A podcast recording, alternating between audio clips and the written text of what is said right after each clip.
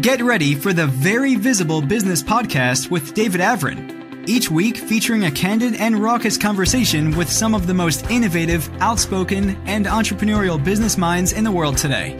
This is the Very Visible Business Podcast. And here's David Avrin. And welcome to the Very Visible Business Podcast. I am David Avrin. And today we're going to talk about communication. And I know it sounds like a very broad subject, but we're going to go from the macro to the micro. And one of the, the best resources to talk about this is Debra Fine, the author of The Fine Art of Small Talk. And, you know, what's interesting in, in not just organizations, but interpersonally as well, of how much has changed and how we communicate and the importance of communication. And many of us will lament, oh, the kids can't talk and all they're doing is tweeting or texting or these are the people who are going to be in business next year and the year after. So, how we communicate with them is crucial, and doing it effectively is crucial. And as I said, no better person to talk to than Debra Fine. So, Debra, before we say welcome, um, quick introduction. Uh, you know, she, interesting background. She researched and studied strategies for starting conversations, keeping them going, remembering names, and actively listening, exiting with grace in conversations, and generally making a positive impression on those with whom we she has struck up conversations and the result was the bestseller for years and years and years there's very few that can um, not only achieve bestseller status but have such a staying power and there's very few in our industry in our profession in business who have been able to achieve that and debra has with her book the fine art of small talk which is a book handy for anyone from business executives to PTA parents and students facing post college interviews or singles trying to make love connections. but for our purposes, it is for effective communication um, in the workplace with clients, with prospects, and others. So there's a long introduction. Debra Fine, welcome to the show. Thanks, David. It, it is an honor, and I feel like not only are have we been colleagues for 20 plus years.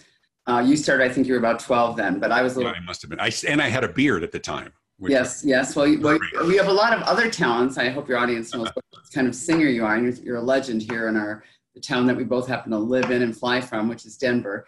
And so people like me are lucky enough to know about that part of you too. And Thank you for saying that. And your beautiful children and how well they've done. But um, I, I, I, I do want your audience to know also because the topic sounds, it almost sounds fluff. You know, small talk. What a waste of saliva. I mean, why is David having someone like that? Okay, maybe they're friends. Is that why he's hosting her on his podcast? No. But well, I'm just saying. Right, but but, but, but listener yeah, or viewer. But uh, but you know what? I, there's a part of me that you didn't mention that's important, I think, for the audience to know is that I used to be an engineer. So that's what my degrees are in, and that was my profession. And that's where this idea came from is that, first of all, I hated small talk. I thought it was a waste of saliva.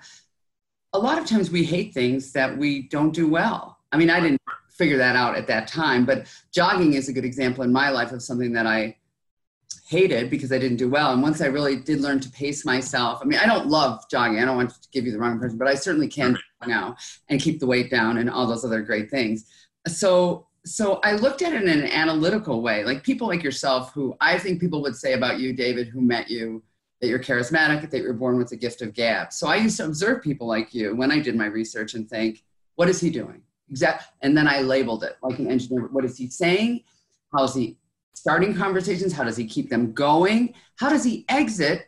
He, what are these people doing? Besides the research from books what are actual people doing? And so that's that's where i have come to see that small talk is really an appetizer for any relationship. And i will get to the answer to your question by the way.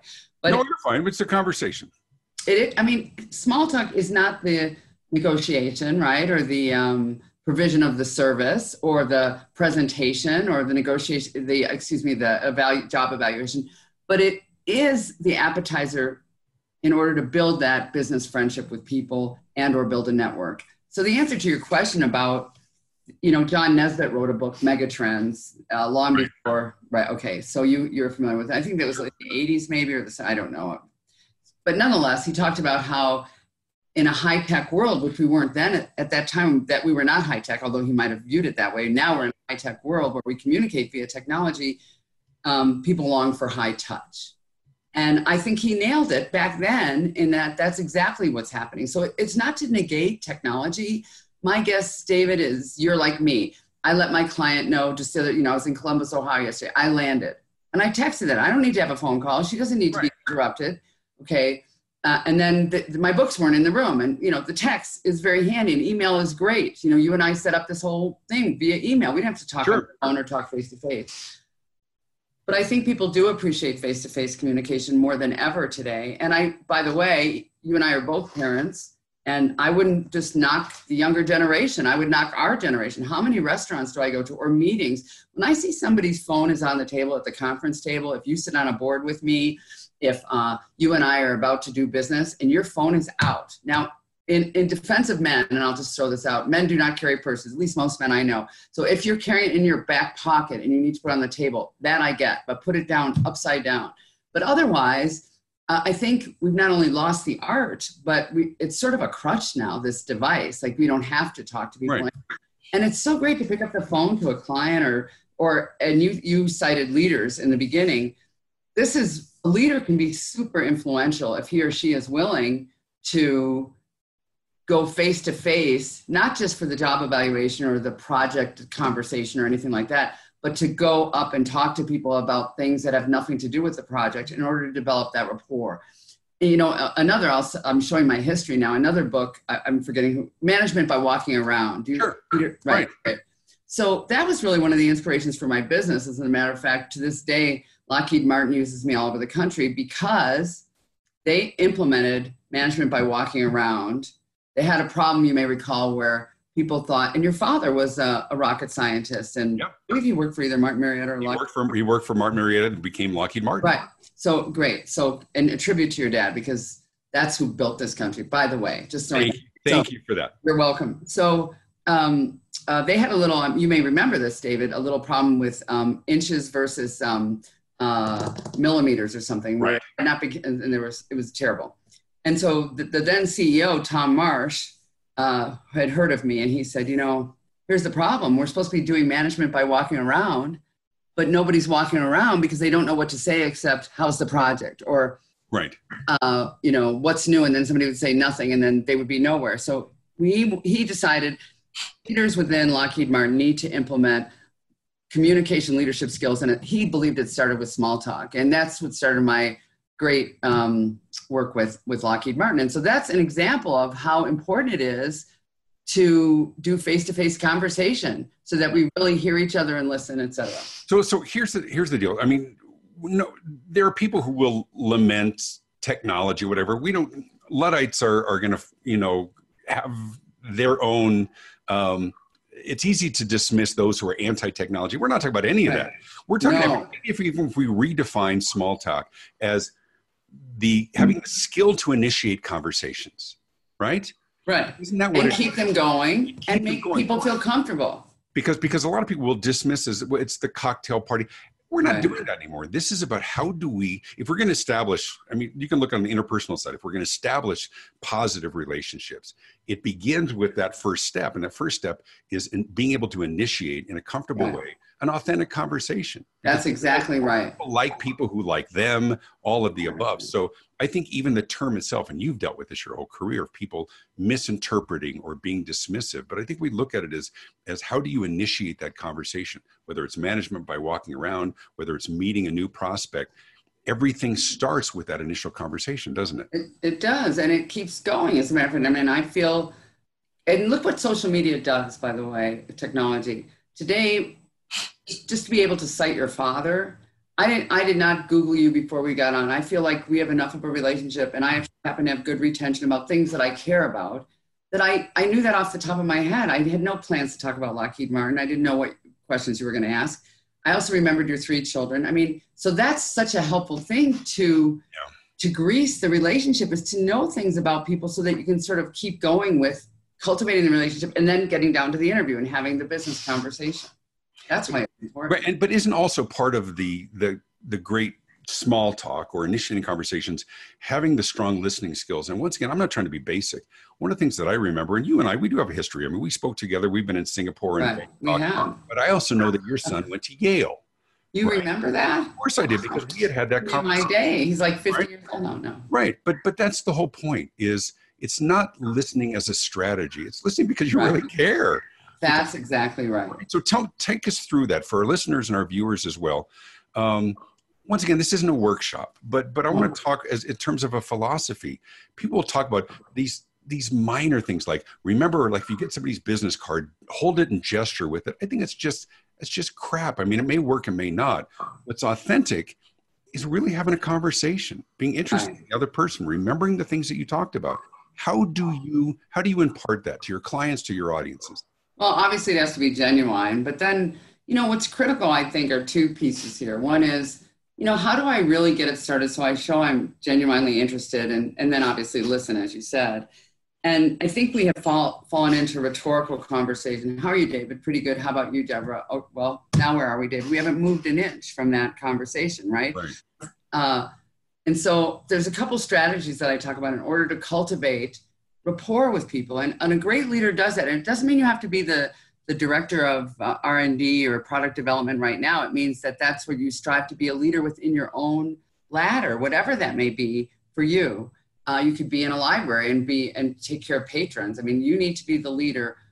And number one is it's up to you to assume the burden of other people's comfort in conversation. And i think that slow down. Say that again. Say it slower. You've said it a hundred times. Help me understand what that means so to, to anybody that's listening who's either an introvert which i happen to be an introvert who behaves like an extrovert for interviews and on stage sure and or who is shy um, and i used to be shy you can identify with this. The only person's comfort we're concerned with during face to face communication is our own. So um, I would be worried about what I was going to talk to you about. I would be worried if. Um, um, if you think I'm awkward, I would be worried if I'm standing by myself at a cocktail reception and that you, everyone in the room knew I had no one to talk to. If I forgot your name in the, in, you know, 20 years ago, what I would say is uh, hi how are you and i'd keep talking to you and i'd hope for sort of a religious experience. right we all do that. Hey buddy what's but up? now right but well, women don't really get to say that but assume I, now i assume the burden. And by that i mean your comfort comes first. Hey you know i, I know i've run into i know we've worked together i'm just your name i'm having a, a one of those brain freeze moments could you please remind me that's assuming the burden of making sure you're comfortable with me um, I used to sit at a table of eight, David, and hope that the David Avrins of the world would be at those tables because then, you know, he would keep the conversation going. He's vivacious, he's outgoing. Now it's up to me. I, I walk into any interaction with two to three things to talk about that have nothing to do with business. I mean, it's in my head. I'm prepared because I'm assuming the burden of making you feel comfortable at that table of eight, even if you're not my guest, even if you're not my. I like that. So, so a couple ways, to, you know, to sort of get over that initial breaking the ice, if you don't mind, that I, that I happen to like is one that I really like is if it's someone you know, so you're in a, in a role within an organization, corporation, whatever, and you either see them at a monthly meeting or an annual conference, or um, you're, you're going to your weekly staff meeting, instead of saying, how's it going? Or how have you been, David? Or how's your summer? Or how are the kids? Or how's work or how's business? Pretty standard what I like to say to people is, catch me up, David. What's new with business since the last time I saw you? Or, David, bring me up to date about the kids. So I'm not going to, and by the way, I would never say to you, now I've learned earlier in our conversation when your listeners and viewers weren't with us that, that it's not Sydney. Yeah, it's Sydney. Sydney is the one who went back to Northern Arizona, correct? Right. Right. Okay. But I would never have said to you, hey, how's it going for Sydney? Is she going back to the University of Northern Arizona because I don't know. I for some reason maybe I don't follow you well enough or whatever. I wouldn't. I did not know the answer to that question when this when we started today. So here's my point. And most people and most people wouldn't, right? Well, but well they wouldn't know. But here's where you have to be careful. There's a lot of extroverted people who they have great memories and retention, and so they say things like, "How's it going for Sydney at university?" Well, what if Sydney is taking a break? What if Sydney dropped out? I had a child that dropped out of college. I mean, they used to say, How's Sarah's? You know, did she graduate? Uh, no. And thanks for asking me in front of all these people. Here's a better question Catch me up on Sarah. So that's, that's why I'm saying it's number one, it's a good question. You run into somebody and you've met them because they work for Wells Fargo.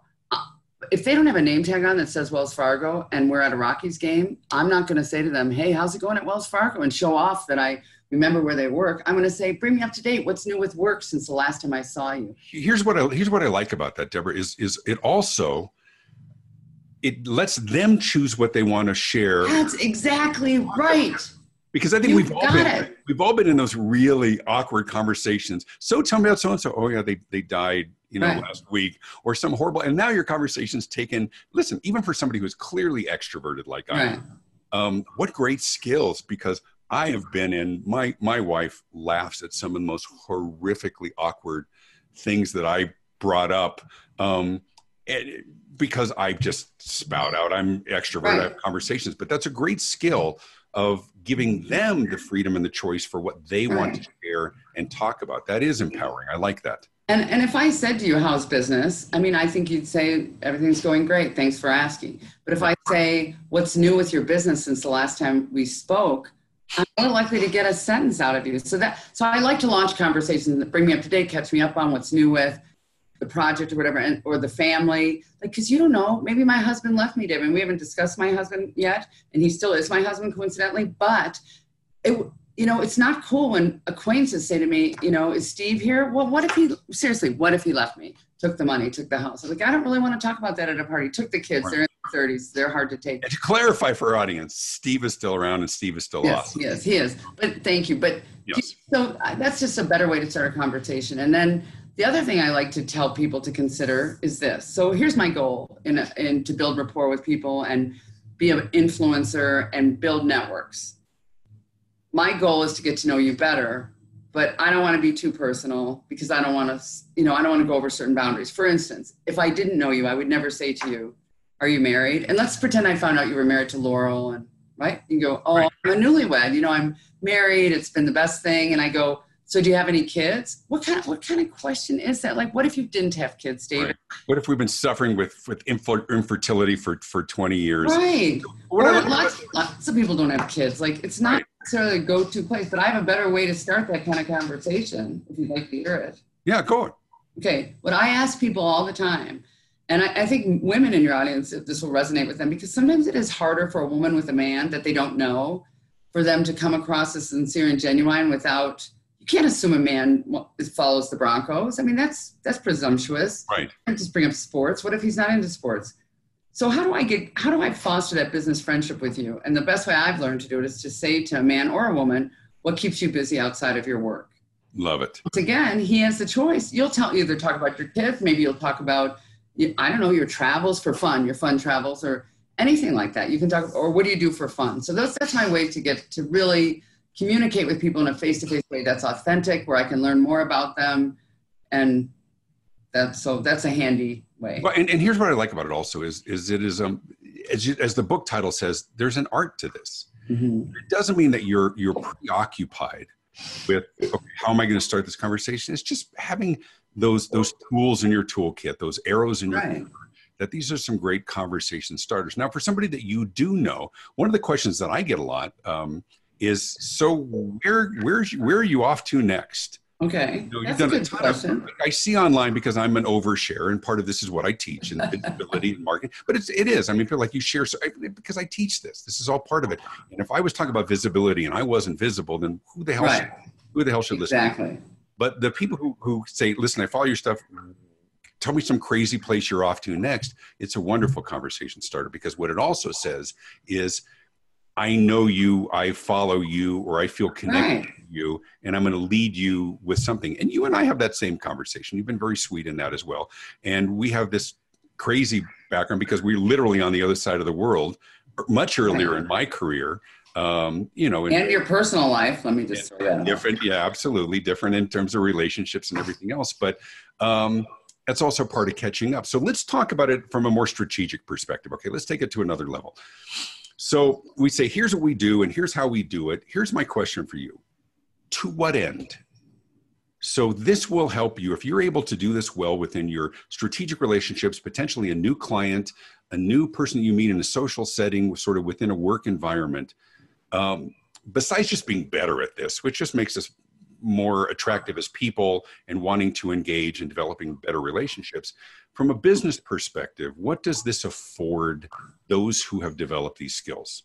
Well, number one, and um, I'll use your your trademark word is visibility. It, it it raises our visibility. So if I'm the kind of person I used to be, the engineer I used to be, where the CEO flew in from San Francisco and I waited for him to come over to me to say hello. And he didn't, he, not because he didn't like me. It's just he probably didn't even know me. I was 24 years old. Who cares? Right. And he was, people were surrounding him because I didn't have the courage to just go over and say, hi, Debra Fine, don't know if you remember me, but I'm working on the blah, blah, blah project. And that's it. And not, not even engage him, just sure. become visible. And I think a lot of people, David, um, just in their own little worlds of work, aren't visible because we're either shy or we're unwilling to take the risk to walk. If we figure, well, if you're interested in us, you'll come up to us. But that's not what visibility not works. If you want to be a leader, you have to be visible. Another example, so well, I won't give another example right now. So visibility would be key. And that's also even in a volunteer organization, but also within any corporation or organization, you want to be visible. So um, you can't be a rainmaker if you're an attorney unless you're visible because you could be the best attorney out there, David. But if if you're not sort of somebody that tries to stay connected with me or meets me, I'm going to pick a different attorney. Um, my husband has a great example. You know, my husband's a periodontist, and he will tell you. So he's a specialist in in um, in the mouth. Right. He says some of the best dentists have the smallest practices. He really believes this. Without, and he's a dork. And some of the worst dentists, the worst work he sees in our mouths, is from the biggest practices. And here's the reason. People go into a dentist and they, oh, Debra, how you doing? Oh, great to see you. How are the kids? So we like that guy. We like that gal, but we don't know they're doing rotten work in our mouth. We pick, so the biggest practices are the likable dentists, not the best dentists, because you and I don't know if we're in a, Steve knows, but we don't know. So, right. you know, it, it's a terrible thing to say, but it's the same in real estate, et cetera. But to, to answer your question again, so to raise my visibility would be one result that I would want. Another result is to be able to solve problems. So, what I mean by that is recruit candidates, um, gain referrals, uh, sell more product. There's so many results you get when you put yourself out there and, and even networking. Here's a good example. You know, one of my favorite quotes is a desk is a dangerous place to view the world. John Le Carre, the author. Right. And a desk now to me is also a device, by the way. So, you, so you go, I'm so busy, I can't go to that association event or the eh, bankers, industry, estate planners, whatever. Really? You're too busy to go face to face? Or is it that you just don't like to do that? So that's another result of being really good in conversation and networking skills is being willing to put yourself out there, meet new people, not hang out with your colleague. Just, you know, what I say also is for people like me who aren't who weren't good at it is turn it into a task. You know, people like you don't need to turn it into a task. You'll just work a room because it comes naturally to you. This is what I tell people who it doesn't come naturally to. And, and you're in the minority, by the way, David. You are. Right. I do. I do, rec- I do recognize okay. that. But I'm, I, the guy, I'm the guy who likes to be at the mall at Christmas time. I'm like I get my energy from crowds. I right. like. I don't like lines, but I love lots of people. I love. but I know everybody isn't. And my wife. I'm curious. Is your wife she seems like an introvert to me. Oh, she's very much an introvert. Yeah, so you're a good pair. She's a very socially comfortable introvert. You are the people who go back and need to recharge by being by yourself. Right. I'm I like recharge, her. I recharge by going to you know a stadium full of people. So right, and you know I'm a lot like Laura. I mean, she's a lot. She's like gorgeous, but I'm a lot like her in in that person. I have the same personality actually. Yeah, but but let me ask you, and I know you were talking about. Let me, let me stop for a second.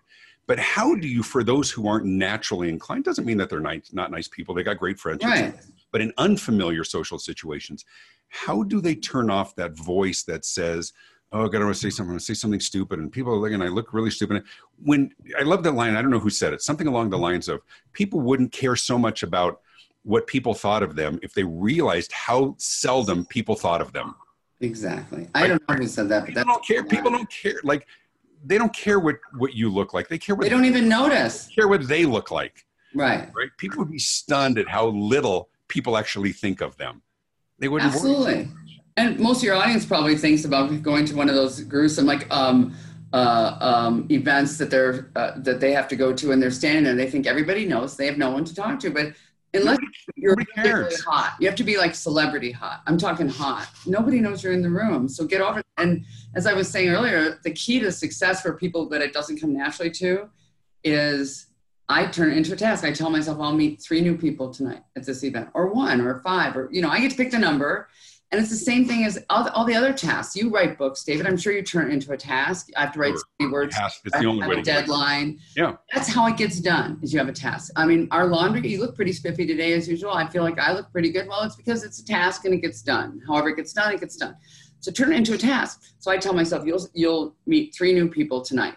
You can't hang with David Avrin. You see him over there. You'd like to because you know then it's easy. It's easy because somebody you know. Besides David Avrin. And then when I'm done meeting those three new people, guess what I get to do? I can go talk to you. I can start drinking. I like to drink. I can leave early. You reward yourself for having completed the task. But okay. So the next thing is walk in prepared to anything. Even if you're my boss, David, and I work for an organization and I'm going to go in for a meeting with you. Uh, and maybe we're going to walk down a long, long hall together. We're going to sit at the meeting and wait for your vice president, whatever, to get there too. I need to be prepared with things to talk about besides the project at hand because we're going to get to that and it's going to be redundant. So be prepared with things to talk about. Yesterday, I, I was booked in Columbus, Ohio. I know more about Ohio State. I mean, I'm trying to forget it right now because I'm back in Denver. Do you understand? Right. The much about Ohio, Ohio State. State. I know that they picked the quarterback. I know that somebody named Ezekiel Elliott. I can't believe I'm still remembering this today. Who played for Ohio State? I guess plays for the Cowboys, and Jerry yep. Jones upset with them. I mean, I could just go on. I also know about a lot of other things about the scooter situation. You know, these e-scooters. It's a great yep. conversation starter. I why? Because I walked into the the lunch and before I spoke, and I sat at a table eight with people I never met, and I had things to talk about. So always be prepared. Here's another tip. Okay, this is a typical conversation. I say to you, so David, if you'll play along with me for a second, sure. How we do, David? How have you been? Good. How good. are the kids? Good. How are the kids? Everybody's everybody's great. Everybody's great. And, and, and, oh, thank you. Mine are great. And, and how's work? How's business? You know what? Busy busy. Okay. you know, travel. Every, I hope everybody heard this. This is an extrovert interacting with someone that he's known for a long time because you know what David Avrin did? What we all do. Now, I'm not going to pin this on you, David, because I know it doesn't fit you, but I'll, I'll tell you, I'll pin it on me. I give one word answers busy, good. How about you? Right. Because I'm lazy. I'm a lazy conversationalist unless I'm focused and investing in now I put you on the spot there, so okay, everybody. Well, listen, and you know, and I part of us playing along for this, but right. because we exactly. know each other, we would have gone into much deeper stuff. But this is the conversation that most of us have with people that we are acquainted with. A customer, you David. You haven't a client. Yeah. They walk into your store. Let's say you own a store, right? You, you, you that's who you serve. People who take care of customers, clients, patients, sure. right? Everything. Okay. So I walk into their store and they say, How's your summer going? I say, Pretty good. How about yours? And that's the extent of building rapport with the customer. Pitiful. Time. Now, if you don't have time, I get it. right.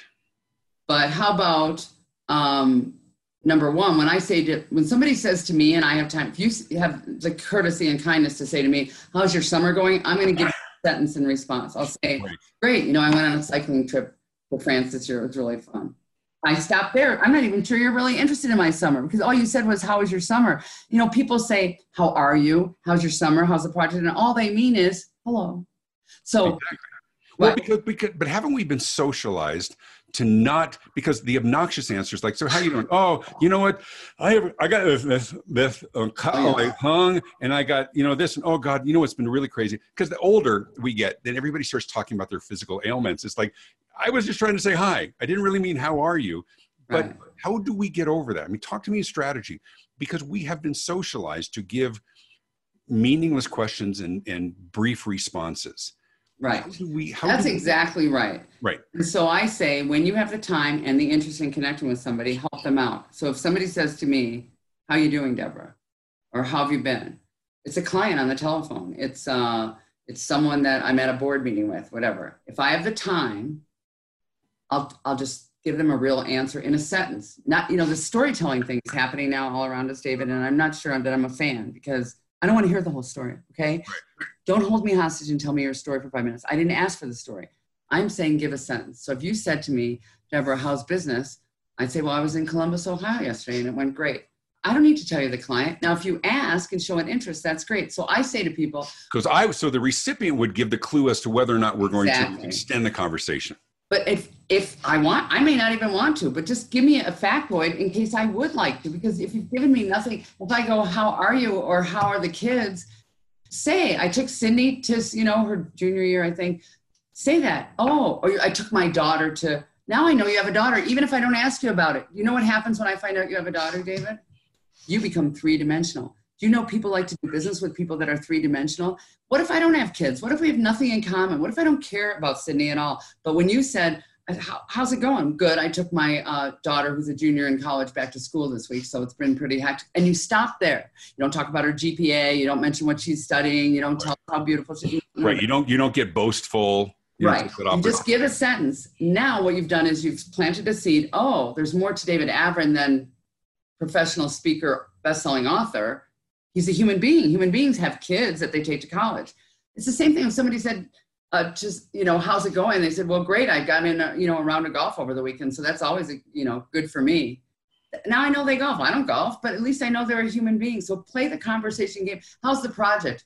Good you know I'm, we're a little worried. We're two down right now and we can't seem to find candidates to fill those spots. That's a good answer. How are you going to find them? I have something to talk with you about but if i just say how's the project? you say pretty good. We're nowhere. We haven't moved an inch in cultivating a connection and building influence, gaining visibility with people and building a network. You know, these people that don't do that, by the way, that are unwilling to put themselves out there and uh, sort of against what our personality is. Then when we call somebody and say, you know, David, who do you know that might be able to help me with this? David doesn't even remember who I am because I didn't even walk up to David to say hello at the last meeting. I didn't even genuinely ask him, what's new in your world, David, since the last time I saw you? So now I'm going to call you and ask you for the sale, the help, the contract right when you're when you're passive in this, in this dynamic you are you are literally restricting your network. Exactly not expanding it right? Yeah consciously you're restricting it. I mean how does everybody feel that's listening? And david i'll ask you. Yeah. You get linkedin invitations and you have no idea who they are. Oh they're horrible LinkedIn LinkedIn has been destroyed. Um, you know, originally it was meet the people you want to meet through the people you know. Introduction, right. um, and I used to say, face LinkedIn is not Facebook for business people. Right. It kind of is. It's become, I think, in my mind, a great platform for posting content. But in terms of interpersonal, 99% of the requests I get to connect every day, seven to 10 a day, 99% of them pitch me their business as soon as I accept it. Right. And so I, they've learned, they've they've trained us to be to dismiss them. It's, it's, but not only that, okay, that's bad. You're right. They're at there. It's a transactional for them. But here's right. the thing: if you're going to issue me an invitation, and unless we really had this connected conversation, how about you say it was great to meet you at? Reference something. Connect with you because write a message. Like, That's small me, talk. Buy me dinner before you try and get in my pants. Sorry, I, I, I don't mean to be crude, but that's what it feels like. It's like, oh, we just met. Hey, buy from me. Right it's contrary to everything we know about building authentic relations. Well, it brings me to this. So, okay. timeless aspect, Debra, is being able to be bold enough to have to initiate conversations, right. authentic conversations that make a connection without going down the road. Now, let's talk about the timely aspect. Okay. What do you think about about because so much of us are out there on social media and other what do you what do you think about referencing something that you saw or read or a post as an entree to a conversation. Here I saw so and so because we do tend to know more about each other. We our kids who would go like to a camp or leadership thing once a year, they would see each other in the summer. Go, oh my God, what have you been doing? You look great. Oh my God. Today they know everything because right. they keep in touch. What do you think about about referencing social media as an entree to a conversation? I think it's great. I do it all the time. The only time you need to be cautious, in my opinion, is if they're not visible on social media and you've stalked them, you Google stalked them, you found out that they have a dog and maybe a daughter because you Googled and Googled and Googled. Then it gets creepy. Very uncomfortable if I met a, someone that I was meeting, they're a client for the first time, and they said to me, Oh, I see you have, if, if we're not connected, you know, it, it would make me feel like it's not authentic if they had learned all that information before they ever met me. Does that make sense right. to you? Well, but but here's let me let me challenge you because everybody looks up everybody now. And right. part of what we do, and we see that. I mean, I, I ask audiences, I said, do you, before you make a final hiring decision, do you search that person online social media? 100% of the hands go up Do they? right? Because because they have to. I mean they got to make sure they're making a good decision. You think somebody presents themselves one way you look at their social media and they're they're smoking weed they're doing whatever um, it gives them insight. So right. they they look them up. How do you balance that without even a social situation without looking creepy right? Because before you meet somebody people will look them up. We want to know what they look right. like so that they can right. that's what's different today than it was five years ago it is different. And I, I don't know. I, I try to be really respectful of those kinds of boundaries until someone has sort of given me their permission. Does huh? look you up and knows things, but I won't let you know that. I know that's then maybe that's the answer because I think people will. I think you can't ask people not to. but once again, as we're talking about authentic relationships, there, there is a discovery process. Right, but I would rather meet you and have someone say to me, "Tell me about your family," right. say, "Oh, I saw on Facebook that you have this, this, and this," because then I don't. I feel like you've we've jumped ahead way too far for me and I would prefer you say, and that's the way I like to say it to people, is tell me about your, we all have families, they're all different kinds. Tell me about your family. And then learn from there and then, you know, connect socially. And, and because if I'm not connected with you on Facebook, then you know I've Google stalked you. And I don't know, it makes me uncomfortable. It makes me well, let, let's take this to a different place and maybe let's talk okay. about uncomfortable for a sec for a second. Um, and it's and it's an uncomfortable subject, and people look at it different ways. But sort of in this era of Me Too, right. and all of that as well. Talk to me a little bit about caution. How do we? And and I've heard ridiculous assertions from men. I mean, really ridiculous. Well, I can't have meetings with women anymore because I'm going to get accused of something else. And I'm like, it, it's beyond ridiculous. And I think women, um, conversely, are being excluded from certain situations. Yeah. Men who are being unreasonable. If you were going to talk to women about right. initiating these conversations within the realm of of how do we initiate conversations without something misinterpreted? How do we initiate conversation without crossing boundaries? And then speak briefly to men about recognizing what what hasn't changed and maybe well, what David, I think what you bring up, and it's so great that a man would bring it up, I just want to tell you, because this is a conversation I've had with many women, and I don't recall the last time, except with my own husband, because we have daughters, um, right. that, that, a man has said, you know, about the, maybe it's because you have daughters and you're as concerned as I am that they have Absolutely. and leaders in their life and all that. Um, and, and I just want to cite an anecdote, um, a recent anecdote a woman came to me in my Rotary Club. You know, I'm a Rotarian and I'm past president, and there's 120 people there. And she came to me and she said, Talk about awkward, Deborah. I approached a man, you know, she cited within the Rotary Club, and I said, You know, let's, I'd like to get to know you better, have a cup of coffee, you know, and learn more about you. And he said, I'm married. And, you know, it was like, if a man had said that to him, I'd like to get to know you better and have a cup of coffee because that's what Rotarians are supposed to do. It's about absolutely, absolutely. He never would have said to you, "I'm married." Why would he tell you he's married? Right. I mean, even if if you're gay, which you're not, but I mean, he still wouldn't have said it to you. So you know that's that's very off-putting actually, and it's it's a struggle. It's it's actually one of the reasons why I use what keeps you busy outside of work is because men don't feel threatened by it. Uh, they don't feel like you're being too personal, and then they like to talk about themselves. So that works out great. So, but what would you say to women who might worry that their overture is misinterpreted. And God knows for millennia, everybody's men are horrible at reading. I mean, a woman says hi and like, oh, she wants me. Come on, yeah, get over yourself. Well, not all men think that. I, I do want to say, you know, I think you, I mean, my husband, I, I think a lot of people don't feel that way, but I do think it's that men are being super cautious right now because they don't want to be put in a position where they're alone with a woman for a, a, a meal um, I don't know if golfing would be up there or anything else because they feel like they could, would be threatened by me too. And I'll tell you that my husband would never go into um, on a Saturday without me sitting out in the office for exactly that reason now. So it's, it's really too bad. Um, but I would say that people need to ask for what they want. And for me to pretend you were in a position of leadership at an organization, I worked there. I would so, so demonstrate that. I would say, uh, well, I would hope I wouldn't have to call you Mr. Avrin, so I'll go stick with David now. That's fine, either way no, I no, I really would like to learn more about how to climb up the ladder here at American Express. Uh, would it be possible that you'd be willing to have lunch with me in the next couple weeks? Uh, could I email you and set up a time? Would that work for you? So I'm at, I'm telling you what I'm asking for. I'm asking for help climbing up the ladder. Now I have a son that works for American Express who just asked that very question and he got a positive response. Why would it be any different for a woman his age to ask a leader to, and you know, by the way, and I'm sure you, you probably teach things like this, but I asked for something specific. I didn't say, "Would you help me?" Because what does that mean? That's right. just a broad brush. I love the line. It's a I would like to have lunch with you. Yes. I would like to meet with you for half an hour at, at, your call, at coffee, at your desk, whatever works for you, in the next couple weeks. Would that be okay? Issuing the invitation is absolutely critical to getting what you want, whether it's about the Me Too movement or anything else.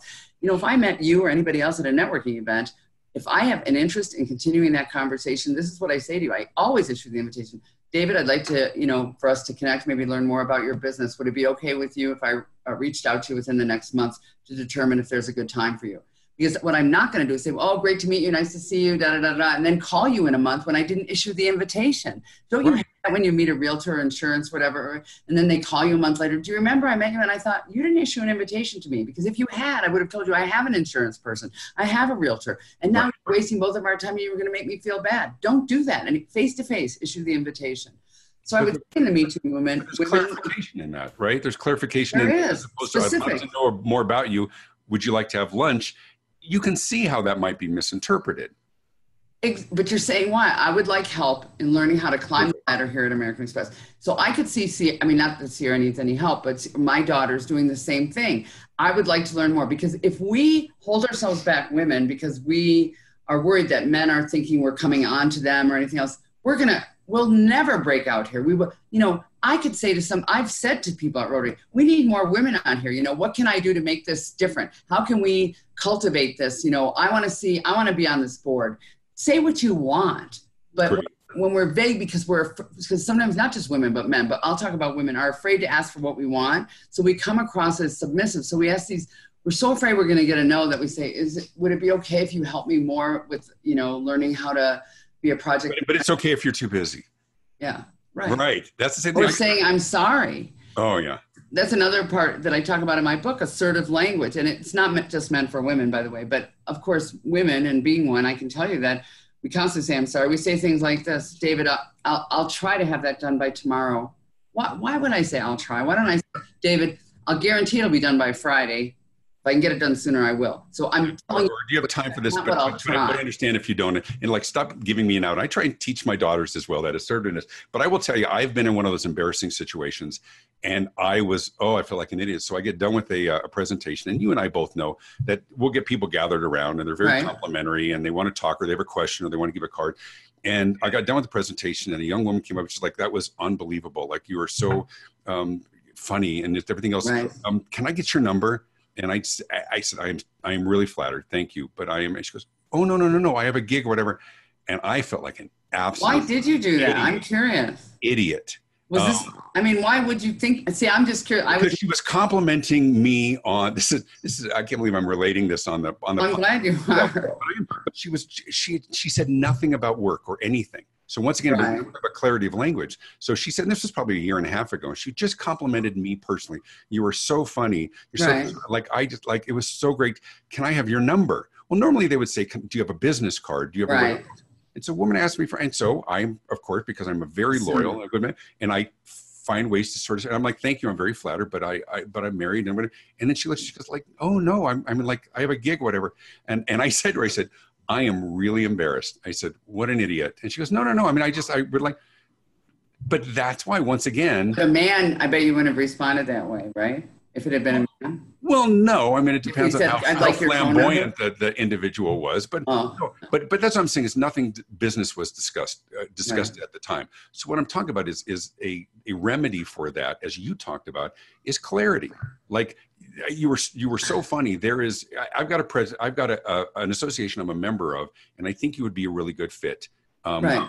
Can I get your number? Well, I wish she had been more clear. I wish she had. He was nervous. I mean, I'm the idiot. I'm the idiot. He was probably nervous, David, because when somebody's on stage, especially someone like they're bigger, they're bigger, than life. I get that. Exactly, and I'm guessing she was nervous. I'm going to tell you, as recently as this year, and you you can see me and what I look like, right?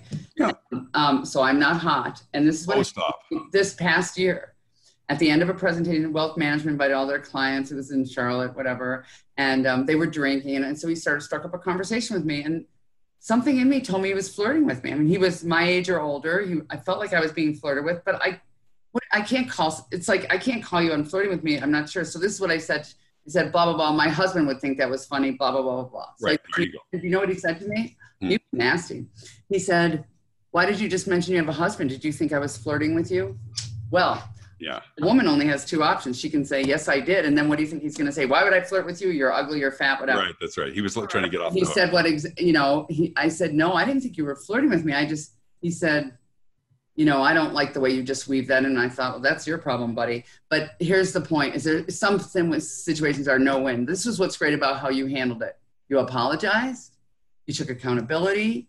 You didn't just quickly yourself self talk. You told you know, I blew it, man. You know, I made a mistake. I'm sorry that I did. I'm just, I'm embarrassed, and I just, and, and I kind of laughed. She's like, "Oh no, no, no." I said, "I, I apologize," but I think she realized. I think she probably was. Listen, I don't want to talk more about me, oh, but oh, we know not? that. It, but fun. we, but we know that these kinds of social situations in the office, at a conference, they happen all the time, and so right.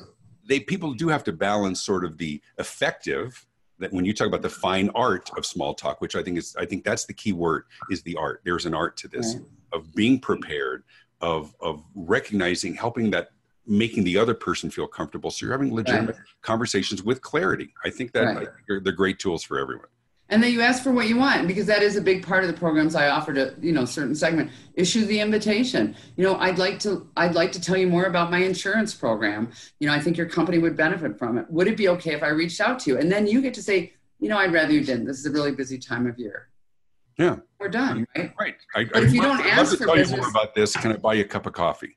Right. If you don't ask for people's business, you're not going to get it either. And I think David, you and I know that better than anybody. You cannot hope the phone will ring or that you know emails will come through. You have to ask for what you want. Absolutely. Hey, listen, I could talk forever, and the good news is because we are friends, we can talk whenever we want. But for the purposes of this, if people want to get a hold, people want to get a hold of you, bring you in for a presentation, uh, learn more about your books and your and your consulting and the consulting work that you do, the training that you do, the speaking you do. How do they get in touch with you?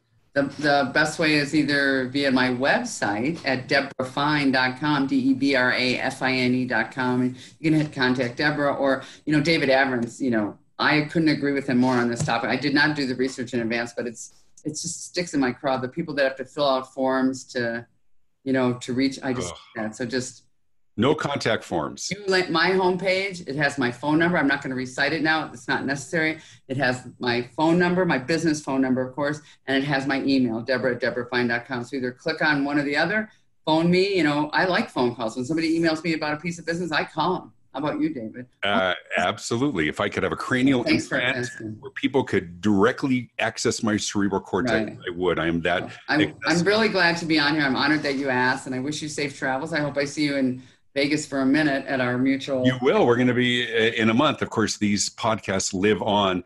For those right. of you listening, oh, right. yeah, for those of you listening, great skills, um, great uh, opportunity to talk to Debra Fine think about your communication be strategic don't be dismissive right. of what this means really important hey um, the very visible business podcast is sponsored by the customer experience advantage morning huddle your next million dollar idea will likely come from your own own team but only if you create the space for challenging powerful internal conversations with your team you can learn how membership in the customer experience advantage can give you the content and the questions and the tools to facilitate a weekly morning huddle with your team. You can learn more and you watch sample videos by visiting thecxadvantage.com. Be sure to click to like this podcast. Hit the subscribe button no matter where you're listening on Stitcher and Megaphone and Spotify and Apple iTunes and of course C Suite Radio. The video version is on my website and also on YouTube as well.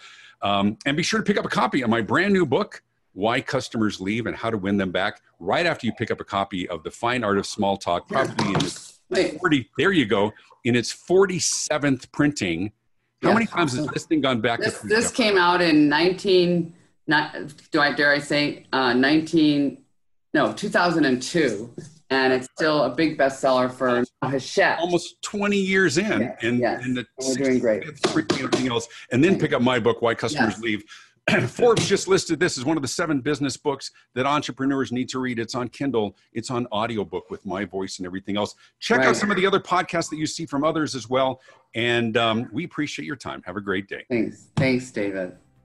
Thank you. For past and future episodes, be sure to subscribe at theveryvisiblebusiness.com. You can also learn more about David Avrin's keynote speaking and consulting at visibilityinternational.com. Connect with us on social media and check out David Avrin's latest book, Visibility Marketing, at Amazon.com. This has been the Very Visible Business Podcast with David Avrin.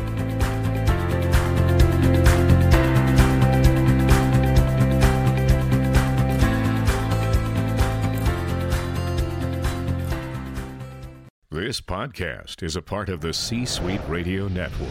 For more top business podcasts, visit c-suiteradio.com.